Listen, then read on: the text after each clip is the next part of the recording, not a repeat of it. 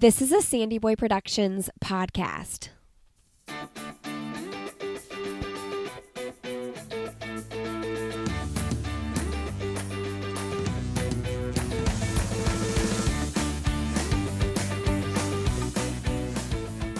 Hey, everybody. Welcome to I'll Have Another podcast with Lindsay Hein. I'm your host, Lindsay. Thank you so much for being here today. Today, you are listening to episode 294, and I'm bringing you one more for the week post race interview from the Marathon Project. Today, I'm talking with Noah Droddy, who placed second at the Marathon Project in a time of 20909, which was a massive PR. His last marathon, which was a PR as well in Chicago 2019, was a 211.42. And this was Noah's first race since that marathon in October of 2019. So, very exciting to see how this played out for Noah after a really trying year. And Noah gets really honest with us about what that year looked like and how he felt going into this race, knowing that he hadn't raced in 14 months. And wow, we get to hear all about the race as well, how it played out, how he felt during the race, and of course, where his head is at now that he broke that 210 barrier and and he also broke on to be the ninth fastest American marathoner on an eligible course with that time as well. So things are looking up and very exciting for Noah. If you don't know much about Noah's story, make sure you check out his previous episodes on this podcast. He was episode 107, and then he came on again after the Chicago Marathon, where he ran that 211.42. Uh, that was episode 205. I've also had his wonderful fiance Emma on this podcast, Emma Cortez. She was episode 215. Noah was kind enough to also stay on for an extra 10 to 15 minutes. I think it's somewhere around the 12 minute range, maybe 13 um, for Patreon. So there's some bonus content over there for all Patreon supporters. So when you support this podcast at the $5 level, you can get access to extended conversations with athletes over there. They are occasional. I don't always do extended conversations, but I decided to pull these with Keira and Noah. And then also on Patreon, I do want to let you know there are two bonus episodes a month one with my husband Glenn, you get all the Glenn Hein hot takes only on Patreon.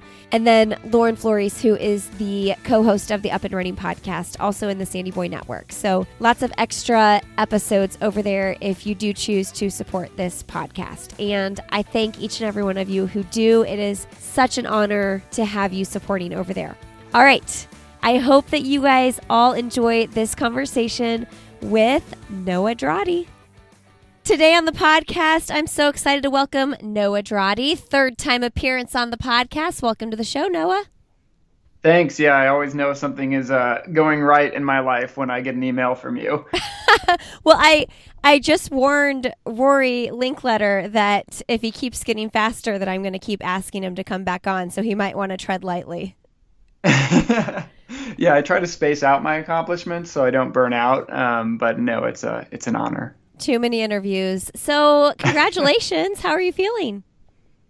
Thank you. I'm feeling. Um, I, I don't know exactly how I'm feeling. Physically, I'm feeling kind of, you know, very beat up and sore.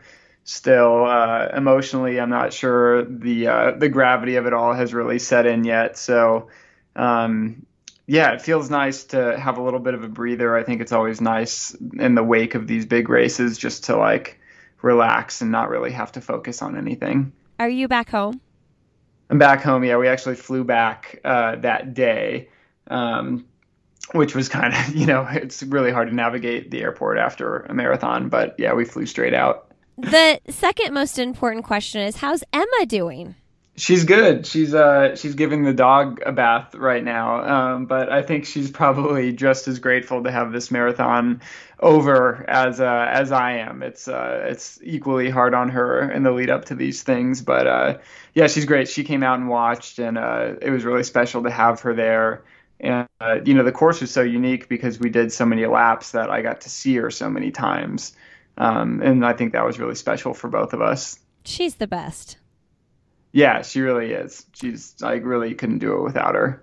Okay, so let's talk about uh, leading up to this race. Super bummed, I know beforehand that you had to drop from the Michigan Pro Half because of that whole false positive COVID shenanigans. So mm-hmm. I'm sure that was like your tune up race because you haven't raced since October 2019. So tell us yeah. about feelings going into this, having had to have scratched from that race. Yeah, I mean that was definitely kind of a head trip, um, missing the Michigan race, and you know I think when you go so long without racing, in my case, it had been you know 14 months or so. I think that can definitely have a negative impact on your confidence. Um, I think racing, you know, can be looked at like a skill that you have to practice, and you know I obviously train very hard, but I don't really go as deep as you have to in a race, and so when you get so far away from that feeling, I think you start wondering if you still have it. And so there's definitely some self doubt that creeps in. Um, and so I was definitely contending with that. But I would say on the flip side, you know, not having raced this year, I was able to train more consistently than I probably ever had before. Um, you know, normally in a marathon buildup, I'm racing a few times. And so you're kind of building up, racing, and then resting, and building up and racing and resting. And here I was really just able to train consistently and never really had any distractions. And I love to race and I'll race more in the future, but it might have been a blessing in disguise not to have those opportunities, if that makes sense. Oh, yeah, for sure. It's crazy that the last time you raced was literally just your last marathon.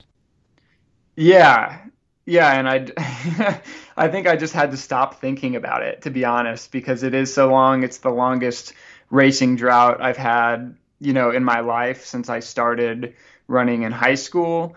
Um, and so, yeah, just in terms of confidence, I really had to not think about that. I think it helped that my last marathon was also a big personal best mm-hmm. in Chicago, and so it was I was coming off a good marathon experience. And so I think that was really helpful. Um, but it was, yeah, challenging at times to navigate uh, a really long layoff. Yeah. So 211.42 to 209.09. It's yeah. it's wild. Maybe you need to just take these 14 month breaks and from racing, and then next time you'll you know run a 207 or something like that. I yeah, I mean, I, I definitely was reminding myself that, like, Eliud Kipchoge, you know, the greatest marathoner the world has ever seen, he only races twice a year on a normal year. He races two marathons. He does no tune up races, you know, no half marathons. And so, you know, not to, I'm definitely not comparing myself to uh, Kipchoge here, but I, but I was like, okay, if the best marathoner in the world doesn't need that consistent feedback of racing, like maybe I can get away with it. So he can do whatever the heck he wants because he's Kipchoge, but you couldn't really do that anyway, though, because you need to do like appearances and be in races for your sponsor, right? Sure. Yeah. I mean, that is that is a part of being a sponsored athlete is that you're you know technically required to to be at races and to race. Um, my sponsors are really cool about that. They're not really holding me to the letter of the contract in terms of, you know, you hear about some sponsors reducing their athletes if they don't yeah. race in a certain time frame. And I'm really lucky that, you know, Polar and Saucony um, really understood the situation that I was in, and you know they they did not uh, exercise their right to reduce my contracts, and so I was I was definitely at ease that way, and probably lucky amongst my uh, you know sponsored running friends to to have that set up. Yeah, I mean, I've talked to um, one of the Nike athletes I talked to. She was like, if we don't get 10 races in this year, we get reductions in our clauses. And I'm like, 10 races in 2020? That's crazy.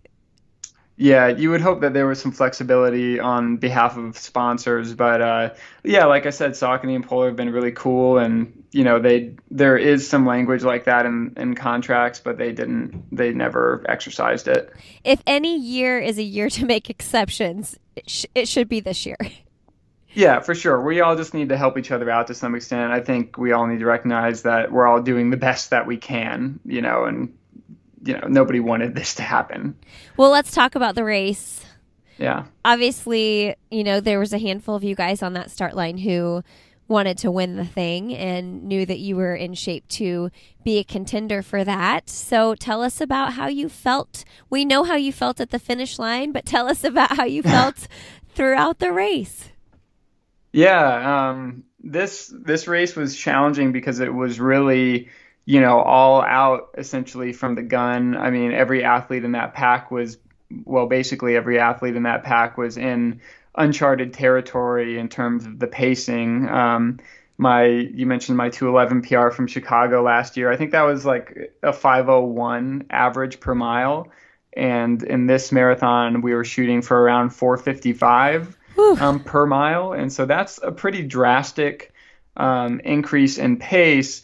But we had great pacemakers. We had a you know a very fast loop to run on, and we had great weather.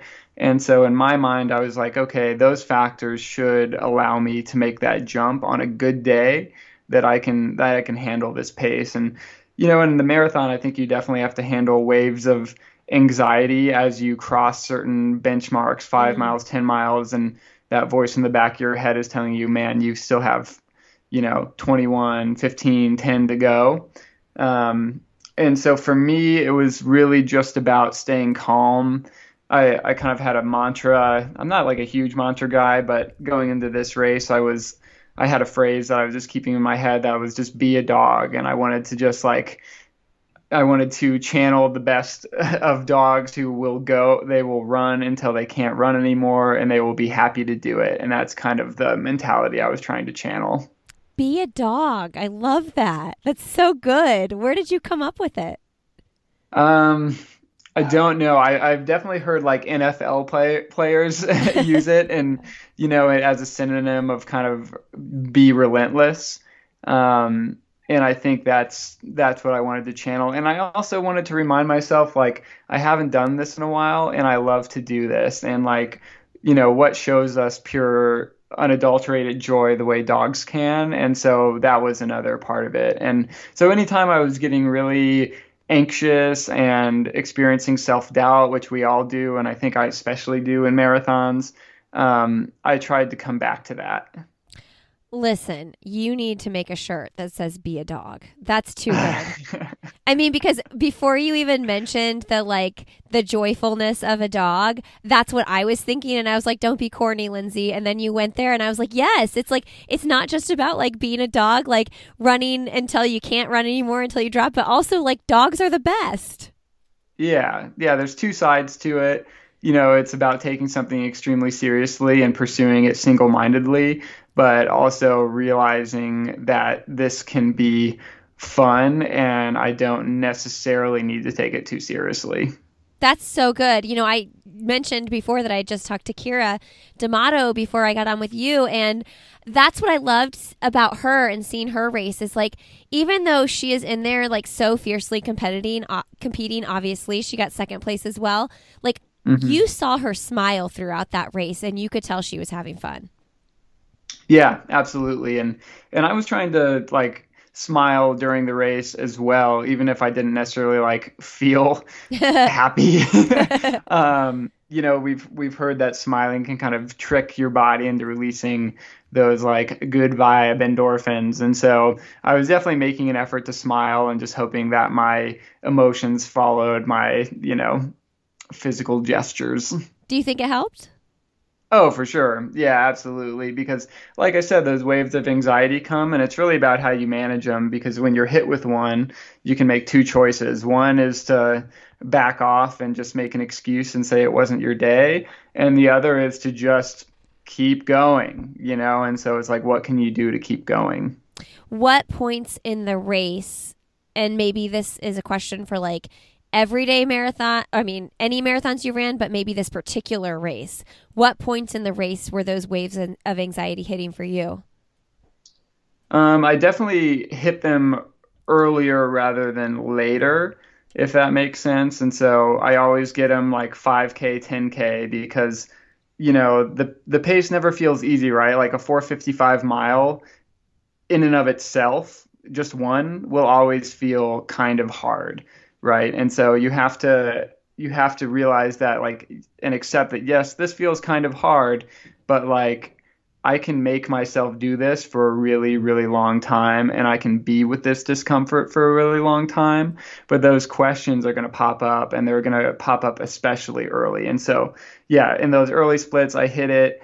Um, and then I was largely able to turn off until halfway. Halfway is like a really good indicator of where you are. It's like the only marathon split that really makes sense to me. Um, and then I'll tune out again until 15, which is what I consider halfway in the marathon. Mm. Um, and then I will just try to get to 20. And at 20, you're so delirious that like all you can do is try to finish. Interesting. So in your brain, you consider 15 halfway. Yeah, and I do the same in workouts. Like I always consider really two thirds of a workout to be the halfway point because the end is almost always going to be harder um, than the beginning. And so, and it's also helpful in the marathon because I think you can get to halfway and you'd be like, oh, I'm almost done. Uh-huh. But the last, yeah, but the second half is going to be infinitely more difficult than the first. And so it's just a mental trick. I mean, sometimes I think 18 is halfway. Yeah. And yeah, and so it's it just you play game. We play games with ourselves, right? Totally. Yeah, when I talked to Marty yesterday, he said the 20 20 miles when the racing really starts. Do you feel that? Oh, for sure, and especially in that in that specific race, um, there there weren't really any moves made early because we were all on the limit. And mm. when we came through and you know 64 25 or something like that. I mean, there were still 20 guys. Yeah. I mean, it, it was just unprecedented. I looked, I was running next to Jared Ward at one point, um, and shortly thereafter, I look over at Jared. I'm like, Jared, there are so many guys here. Like, this is unreal. Um, and so at that point, you, the rate, you really just have to let the pace take care of people. Um, surges aren't going to help me, and so I just have to hope that by the time we get to 18, some of these guys are going to be toast, right? And I'm still going to be there. And then you just see who's there at the end, and that's when you try to make the moves. And so the first move probably happened at at 20, uh, maybe 21, but it didn't stick. And then Marty really made like the second move, and that was the winning move. Yeah. Did you? When did you know you weren't going to be one of the guys that was going to be toast? Um, I don't know, 25 miles. uh, yeah, I mean, I I felt strong. My legs were starting to go, but I also realized that the pack had been whittled down. I'd been running near the front of the group for the whole race, and so I didn't have a great idea of what was happening behind me. But at one point, I just realized that there weren't a lot of footsteps um, mm. that I was hearing, which is nice. Yeah. Um, but also, like, we we had a lead vehicle that was yelling our mile splits uh, at every mile and I was having a pretty good feedback loop because there were miles that felt harder to me but then I would hear you know that was a 450 and I'd be like okay okay of course that mile felt harder mm. you know and so I was kind of validated in my effort um, whereas you know the opposite you're working really hard and you hear a split that's slower than you expect like that's not a good sign um, and so, anyway, the fact that I was still running 450s at mile 20, I was just like, you know, I'm here. I'm not going to let a great day turn into a bad day. And that was really motivating for me. Okay, so this might sound like a silly question, but at that point, at this level that you're running at, how much of that is mental and how much of that is physical? Um, I mean, in my experience, it's almost all mental. Um, I've never had, I don't know, it's tough to say. I haven't had a lot of experiences where my body just totally quit on me mm. after making it that far. Usually I know early if it's not my day. But if I make it to 20, I'm still feeling okay. You know, like I'm I can run for 30 more minutes. And and I like to break it up into time increments instead of mile increments because that feels more manageable to me. Um, and so once I got to that point, I was so motivated by yeah, like I said, I I have momentum, I have a good day going. Like before the race, my agent, Emma, my coach, they all said, "Hey man, this like this is your day. Like this can be your day." And that was so motivating because once you once you establish that momentum in the race and you know that all you have to do is maintain, you just don't want to mess it up. Mm-hmm.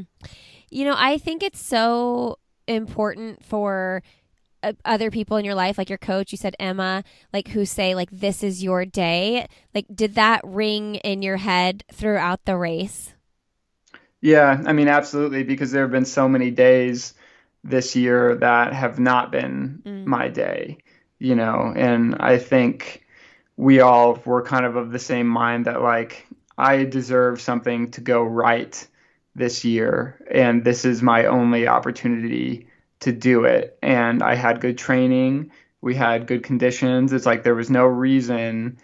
The only one that was going to beat me, um, you know, in my own personal battle was me, right? And so, you know, Emma sunk a lot of has sunk a lot of energy into me. My coach and agent have stuck with me.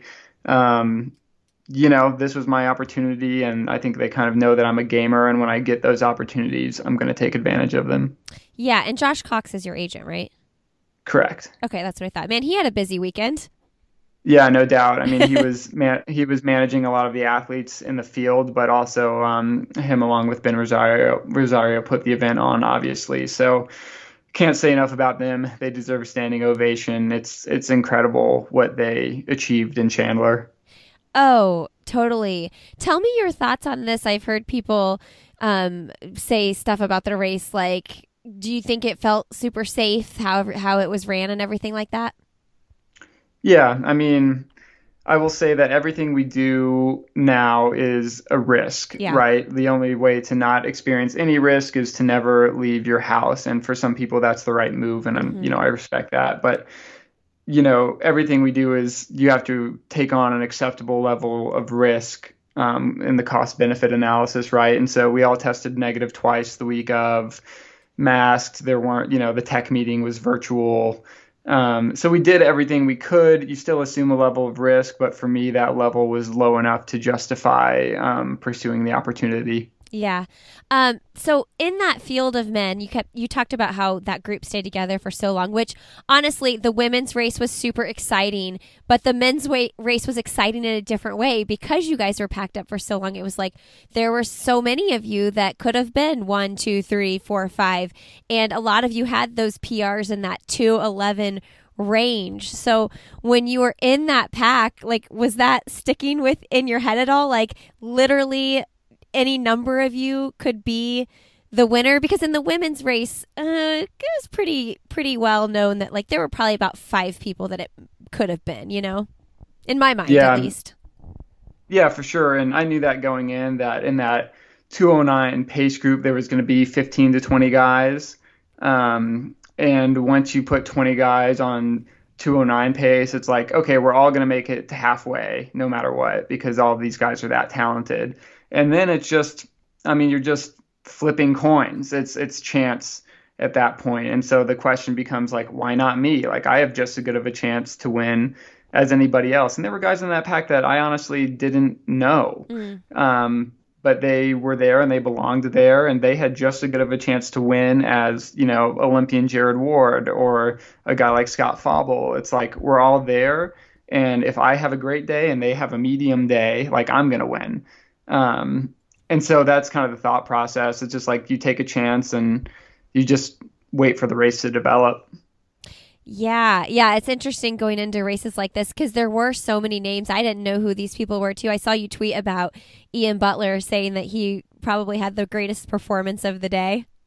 Yeah, yeah, no doubt. He's a guy who had a 65-30 half marathon PR, and we went through the first half in 64-20, and then he kept going to I mean we had a my teammates had an interaction with him earlier in the week where they went on a run. They were like, "Oh, what pace are you going out at?" And they were like, "Ian Butler said he's going to go out at 209 because he said if you're not going out at 209, why the hell are you here?" Wow. And I was like, "Whoa." and uh, and so uh, you know, he proved everybody wrong, I think. He's an incredible that was an incredible performance.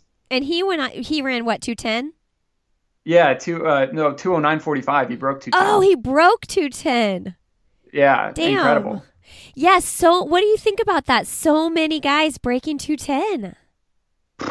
Yeah, I mean it's wild. Again, it like a lot of it comes down to conditions. This race was tailor made for that, and uh. so much so much of marathoning and success in marathoning is timing, right? You only get one or two opportunities a year, And some of those opportunities you might get like, you know, horrible Boston weather, mm. or it might be really cold or hot in Chicago. And so we got very lucky yesterday that all of the variables were controlled in our favor and we got great weather. And, uh, you know, I'm definitely of the opinion that that might have been a once in a lifetime or once in a career um, experience.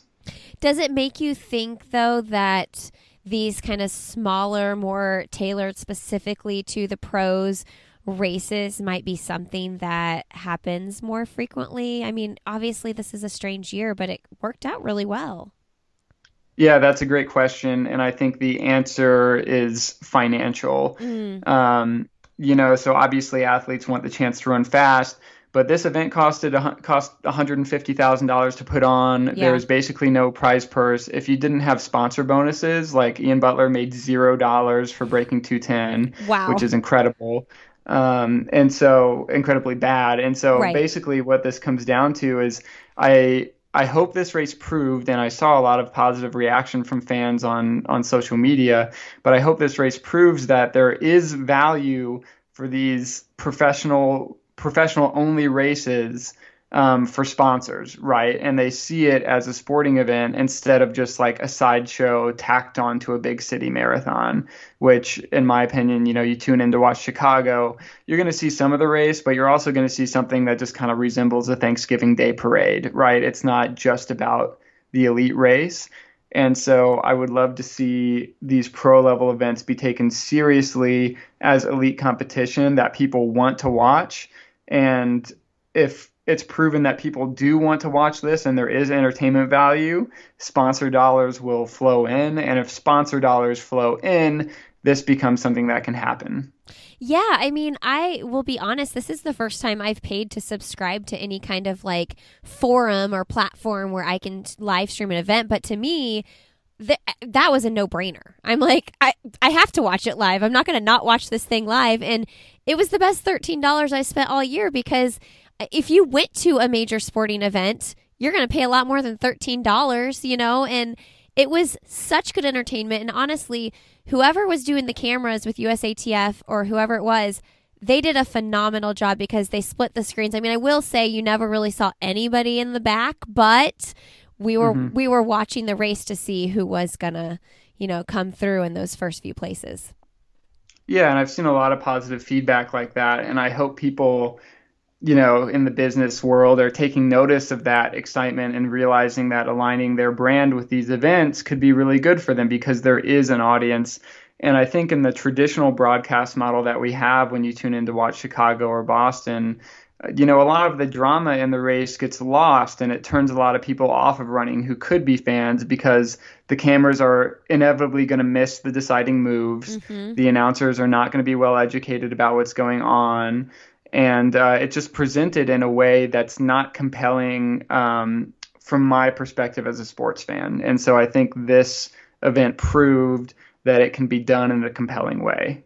Yeah, and I loved that they had Des in the announcer in the commentator yeah. box because it's it's just it's extra special to have someone who um, has done this a million times, you know, been the marathoner out there, but also has like a really fresh perspective on it as well. Like she's done it super recently.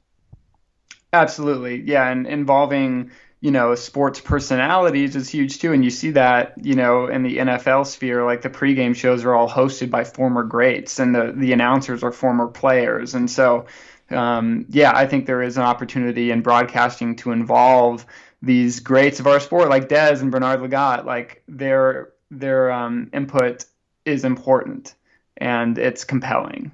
For sure. Okay, so Noah's going to stay on for some Patreon, but before we do that, um, did you feel sick the whole last mile? And did you know as soon as you crossed the finish line that that vomit was coming up?